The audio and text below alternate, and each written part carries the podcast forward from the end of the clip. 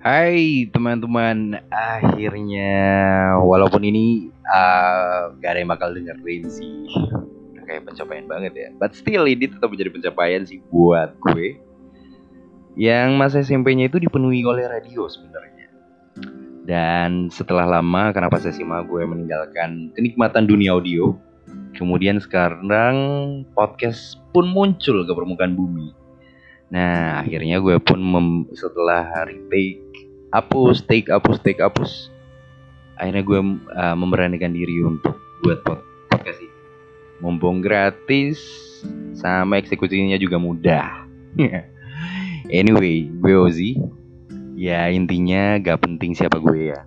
Intinya sekarang kalian lagi dengerin podcast Epilog dalam edisi pilot episode. Nah, nanti di episode selanjutnya gue akan membahas banyak hal.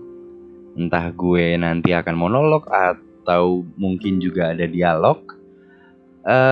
Let's just kick this journey off. I think that's it.